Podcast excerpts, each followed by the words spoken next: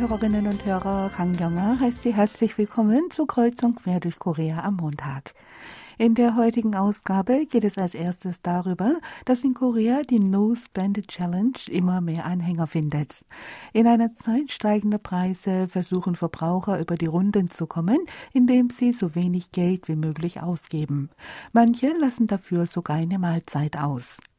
Im Anschluss daran hören Sie die Sportmeldungen. Im dritten Teil berichten wir darüber, wie in einem Apartment in Jeonju ein Bewohner mit einer Topfpflanze den Nachbarn Freude bereitete. Zum Schluss berichten wir über die Künstlerin Park Hye-soo, die Träume und Geschichten der Menschen über die Liebe und zerbrochene Beziehungen in ihren Werken verarbeitet.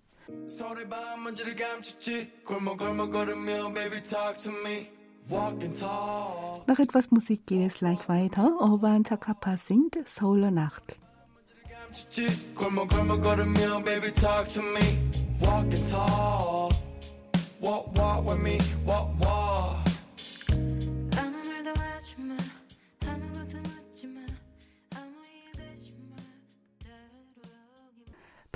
Gil, ein Firmenangestellter in seinen 30ern, lässt seit einiger Zeit das Abendessen aus. Er beteiligt sich an einer Nosebänder-Challenge, die derzeit ein Trend ist. Ziel ist es, angesichts steigender Preise so wenig wie möglich auszugeben. Sein Gehalt beträgt weniger als 3,5 Millionen, etwa 2500 Euro im Monat. Abzüglich der Miete, Kreditzinsen und Lebenshaltungskosten bleibt nicht mehr viel übrig. Der Mann sagte gegenüber der Zeitung Segeebo, dass im letzten Jahr sein Jahresgehalt um zwei Prozent gekürzt worden sei, weil es der Firma schlecht ging. Die Preise würden aber ungeachtet seiner persönlichen Lage weiter steigen. Um über die Runde zu kommen, habe er beschlossen, eine Mahlzeit am Tag auszulassen und so seine Ausgaben zu reduzieren. Immer mehr Menschen in Korea machen wegen der hohen Preise bei diesem Spiel mit, bei dem es darum geht, unnötige Ausgaben rigoros zu kürzen. In Online-Communities und sozialen Netzwerken ist es ein Trend, Fotos von seinem Haushaltsbuch zu posten, um anderen Nutzern zu zeigen, dass man wirklich kein Geld verschwendet hat. Ein Herr I, Manager eines Konzerns, bezieht ein Gehalt, für das ihn andere beneiden könnten. Trotzdem hat er sich der No Spend Challenge angeschlossen. Grund ist, dass er sich im letzten Jahr mit dem Kauf eines Apartments in Seoul finanziell übernommen hatte.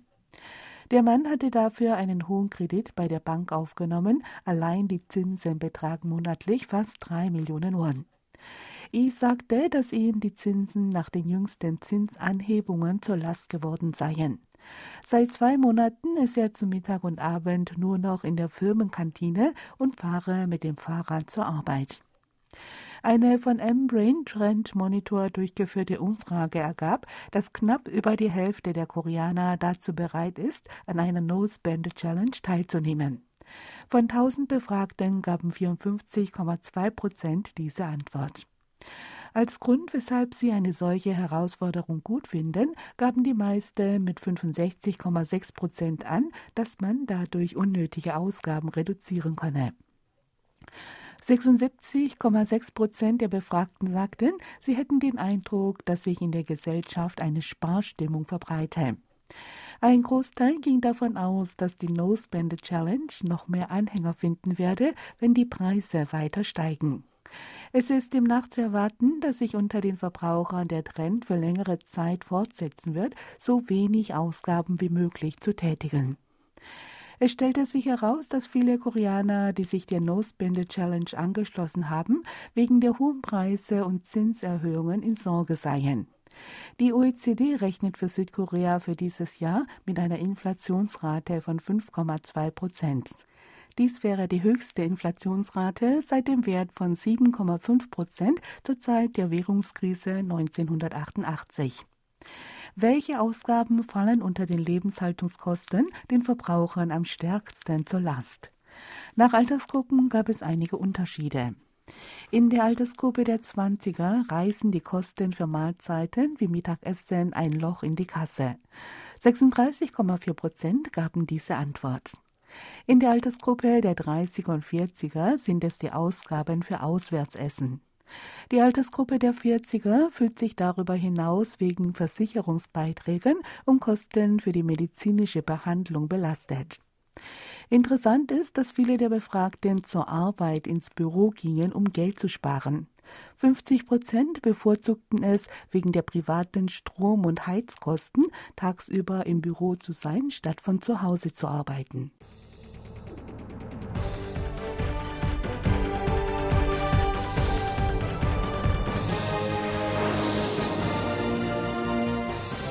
Sie nun die Meldungen vom Sport. Mit dem Studio ist auch heute Sebastian Ratzer. Hallo, liebe Hörer. Hochspringer U Sang-hyuk hat die Saison als Weltranglistenerster abgeschlossen. U sagte gegenüber Yonhap News, er sei als Letzter bei den Olympischen Spielen in Tokio an den Start gegangen und habe die Saison auf dem Spitzenplatz der Weltrangliste beendet. Er könne die Freude darüber kaum in Worte fassen. Er habe den Juni 2021, in dem sich eine Wende in seinem Leben vollzog, nicht vergessen und jedem Moment sein Bestes gegeben. Der Leichtathletik-Weltverband IAAF gab neulich die aktuelle Rangliste mit Stand 13. September bekannt. Usang-yok kletterte erstmals am 26. Juli im Hochsprung der Männer auf Platz 1 des Rankings und konnte bis zum Ende sämtlicher internationaler Wettbewerbe in diesem Jahr die Spitzenposition verteidigen. Die Grundlage für die Berechnungen sind die IAF Scoring Tables, eine Punktesammlung für alle Disziplinen und Leistungen. Im Hochsprung wird die Rangliste anhand des Durchschnitts der fünf Wettbewerbe, bei denen ein Athlet die höchste Punktzahl erreichte, ermittelt. U Sang-hyuk brachte die besten Leistungen bei der Leichtathletik-WM in Yusin, bei der Hallen-WM in Belgrad, beim Diamond League Meeting in Doha, beim Diamond League Meeting in Monaco und beim Hochsprungwettbewerb in Banska Bystrica. Im Durchschnitt kam er auf 1405 Punkte. Der Italiener Gianmarco Tamberi, der seit September 2021 erster im World Ranking war, fiel auf den zweiten Platz zurück. Mutas Essa Bashim aus Katar, der stärkste Konkurrent US in diesem Jahr, wurde mit 1375 Punkten Dritter. Der 29. Juni 2021 war für Usang Hyok das Sprungbrett für seinen Aufstieg zur Nummer 1. An dem Tag hat er seinen persönlichen Rekord nach vier Jahren erstmals wieder um einen Zentimeter auf 2,31 Meter verbessert und sich mit Platz 31 in der Rangliste knapp für die Olympischen Spiele in Tokio qualifiziert. In Tokio belegte er dann mit übersprungenen 2,35 Meter den vierten Platz und erreichte damit die beste Platzierung eines südkoreanischen Athleten in der olympischen Leichtathletik. Im Anschluss daran holte er bei der Leichtathletik Hallen-WM als erster südkoreanischer Athlet die Goldmedaille. Bei der Leichtathletik WM im Freien gewann als erster Südkoreaner die Silbermedaille. Und hier die nächste Meldung. Südkorea ist erstmals in seiner 100-jährigen Tischtennisgeschichte Gastgeber der WM. Das Organisationskomitee für die Tischtennis-Mannschafts-WM 2024 in Busan veranstaltete letzte Woche am Donnerstag eine Einweihungszeremonie und nahm seine Arbeit in vollem Umfang auf. Das Turnier findet vom 16. bis 25. Februar 2024 im Bexco Messezentrum in Busan statt. 2024 feiert das koreanische Tischtennis außerdem sein 100. Jubiläum. Der Bürgermeister von Busan, Park Hong-jun, und der Präsident des koreanischen Tischtennisverbands, Yoo Seung-min, wurden zu Co-Vorsitzenden des Komitees gewählt. Der ehemalige Tischtennisstar Hyun Jong-ha, eine vierfache Weltmeisterin und Olympiasiegerin, übernahm den Vizevorsitz. Bei der Tischtennis-Mannschafts-WM gehen 40 Teams der Frauen und 40 Teams der Männer an den Start. 33 Teams werden in Qualifikationsrunden auf regionaler und kontinentaler Ebene ermittelt. In einer finalen Qualifikationsrunde werden die restlichen sechs Startplätze vergeben. Südkorea ist als Gastgeber automatisch qualifiziert.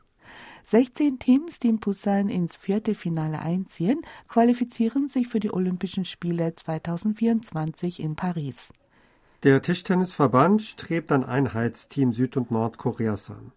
Beide Koreas hatten zuvor bereits 1991 bei der WM in Chiba und 2018 bei der WM in Stockholm als ein Einheitsteam gespielt. Südkoreas Hyun Jong-ha und die Nordkoreanerin Lee Bun-hee hatten 1991 in Chiba gemeinsam die Favoriten aus China besiegt und erstmals Mannschaftsgold gewonnen. Und nun zur letzten Meldung für heute. Karambolagespielerin Han Seon hat bei ihrer ersten Dreiband-Weltmeisterschaft den zweiten Platz belegt. Die Südkoreanerin unterlag im Finale der Dreiband-WM der Frauen im niederländischen Herhuovat der Titelverteidigerin Therese Klompenhauer mit 16 zu 20. Han hatte 2019 im Alter von 18 Jahren im Finale der Verhoeven Open gegen die starke Niederländerin gewonnen und für eine Überraschung gesorgt. Klompenhauer gewann die WM seit 2018 das dritte Mal in Folge und fuhr insgesamt ihren fünften WM-Titel ein. Sie setzte sich damit gegen die Japanerin Ori Hida durch, die bisher die WM viermal gewann. In den Jahren 2020 und 2021 hatte das Turnier wegen der Pandemie nicht stattgefunden. Den dritten Platz teilten sich Yuko Nishimoto und Noriko Fukao aus Japan. Das war's für heute mit den Sportmeldungen. Tschüss, bis nächste Woche.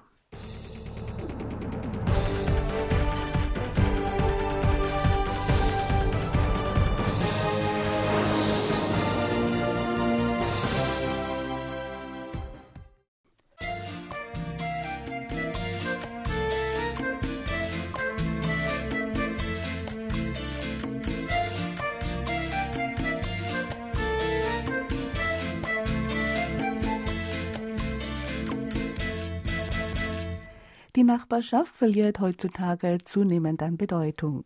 Kontakte mit Nachbarn werden gemieden und oft weiß man nicht einmal, wer nebenan wohnt. Manchmal ereignen sich aber auch Szenen, bei denen es einem ganz warm ums Herz wird und die das Gemeinschaftsgefühl wachrufen. In einem Apartment im Viertel Tokzingu in Sonju steht tagsüber am Eingang eine Pflanze. An der Wand darüber hängt ein handgeschriebener Brief. Die Bewohner bleiben am Morgen auf dem Weg zur Arbeit vor der Pflanze stehen, betrachten sie ganz genau und lesen den Brief. Darauf steht, dass die Pflanze eine Mimose sei. Wenn man deren Stängel sanft berühre, neige sich der Stiel nach unten und die Blätter klappten zusammen. Nach einigen Minuten streckten sich die eingeklappten Zweige und Blätter wieder aus. Diejenige Person, die die Pflanze in den Eingang gestellt hatte, schrieb, dass sie sich vorgestellt habe, die Kinder würden sich darüber freuen und ihren Spaß daran haben zu sehen, wie die Pflanze auf Berührungen reagiert. Sie werde die Pflanze tagsüber rausstellen und in der Nacht wieder in ihre Wohnung holen. Sie bat die Nachbarn darum, vorsichtig damit umzugehen, damit der Pflanzentopf nicht zerbreche.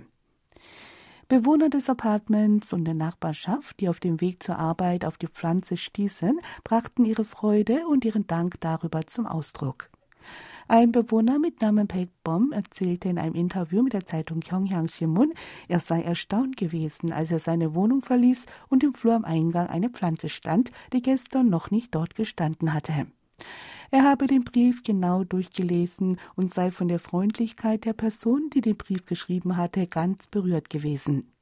Er wolle heute etwas früher von der Arbeit zurückkommen und sich mit seinen Kindern die Mimose näher anschauen. Eine Bewohnerin des Apartments, Park Doyon, sagte, dass man heutzutage nicht mal wisse, wer neben einem wohnt und sich nur über die Lärmbelästigung beschwere.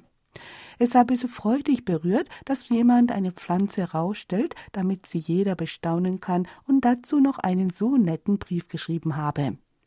Sie habe großen Dank für diese Person empfunden und sie habe beschlossen, selbst etwas zu unternehmen, worüber sich die Nachbarn und die Wohngemeinde freuen könnte. Der Pförtner des Apartments sagte, dass die Bewohner des Apartments ein besonders starkes Gemeinschaftsbewusstsein besäßen als Apartmentbewohner in anderen Städten mit Lieferboten wegen der Nutzung des Bewohneraufzugs in Streit lagen, sei man in seinem Apartment den Lieferboten entgegengekommen und habe sogar einen Raum eingerichtet, wo sie sich ausruhen können. Die Mimose ist eine tropische Pflanzenart in der Unterfamilie der Mimosengewächse innerhalb der Familie der Hülsenfrüchte. Sie reagiert auf Reize wie Berührung, Hitze und Kälte und faltet zu ihrem Schutz ihre Blätter zusammen. Die Reaktion kommt zustande, weil Zellen im Bereich der Blattgelenke Kaliumionen verlieren. Als Folge verlieren die Zellen Wasser und die Blattgelenke erschlaffen. Nach einigen Minuten, sobald der Reiz nachgelassen hat, bewegen sich die Blätter der Mimose wieder in die ursprüngliche Position zurück.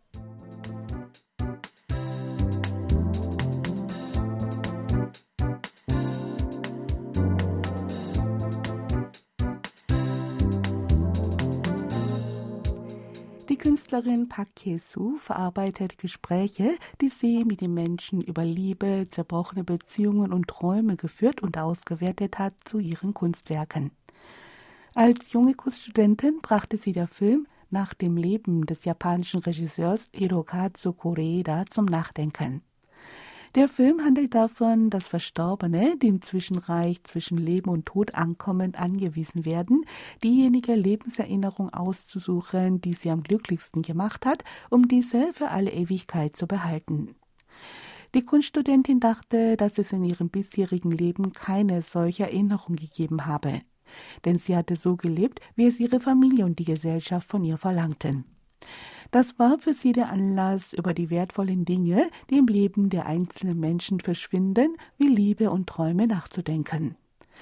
Heute ist Pakis so eine etablierte Künstlerin und sie stellt die Frage, magst du dich selbst? Das neulich herausgegebene Buch Nicht gestellte Fragen und nicht gegebene Antworten basiert auf ihren Werkheften. Darin hat sie die weggeworfenen Träume anderer Menschen, deren Geschichte und Gegenstände, die der Freund oder die Freundin, von der man sich getrennt hat, zurückgelassen hat, gesammelt. Auch über ihre Arbeit zu den Themen einsames Sterben, Altwerden und Angehörige von Corona-Toten hat sie darin geschrieben. Pakesu fragt danach, was inmitten von vielen Verlusten dennoch wertvoll ist. Ihr Projekt über Liebe und zerbrochene Beziehungen Goodbye to Love, an dem sie seit 2013 gearbeitet hat, schließt sie nun ab in einer Ausstellung mit dem Titel Monophobia, Einsamkeit und Angst. Die Ausstellung findet derzeit im Art Center Art Moment in Seoul statt. Park sagte in einem Interview mit der Zeitung Tonga Ebo, dass man es selbst ist, der oder die nach einer Trennung zurückbleibt. Sie wolle an diejenigen, die alles, ihre Träume, Liebe und ihre Vergangenheit verloren haben und alleine zurückgeblieben sind, die Frage stellen, was für ein Leben sie eigentlich leben wollen. Pakesu rührt an Emotionen. Unter ihren Werken sind Filmarbeiten, auf denen ein Fabrikarbeiter mit harten Gesichtszügen zu sehen ist, der ein breites Lächeln auf seinem Gesicht zeigt, während er über seine erste Liebe erzählt oder Tagebucheintragungen nach der Trennung von einer geliebten Person. Der Betrachter sucht darin seine eigenen Erlebnisse und Erinnerungen und trägt seine Emotionen hinein. Die Künstlerin sagt, dass es für sie sehr wichtig sei, Emotionen zu empfinden und auszudrücken. Sie denke, dass man darauf nicht verzichten dürfe. Das ist auch der Grund, weshalb sie in ihren Arbeiten ihre eigenen Geschichten ausklammert. Wenn nämlich ein Künstler seine eigenen Geschichten erzähle, dann werde der Blick des Betrachters auf den Künstler fokussiert. Darüber würde der Betrachter des Kunstwerks vergessen, sich selbst zu beleuchten und den Blick auf sich zu richten. Die Künstlerin sagt, dass auch sie sich in den vielen Geschichten der Menschen, die ihre Werke betrachten, selbst entdecke. Für sie seien die Betrachter ihrer Werke keine Drittpersonen. Die Menschen seien der Spiegel, in dem sie sich spiegele. Sie habe keine Angst, in den Spiegel zu schauen. Und sie hoffe, dass es den Besuchern der Ausstellung genauso geht.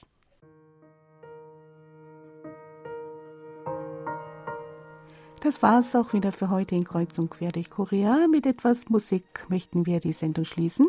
Hören Sie zum Schluss das Lied Die Außenseite der Zeit, gesungen von Ayu. Und wir sagen Tschüss, bis zum nächsten Mal.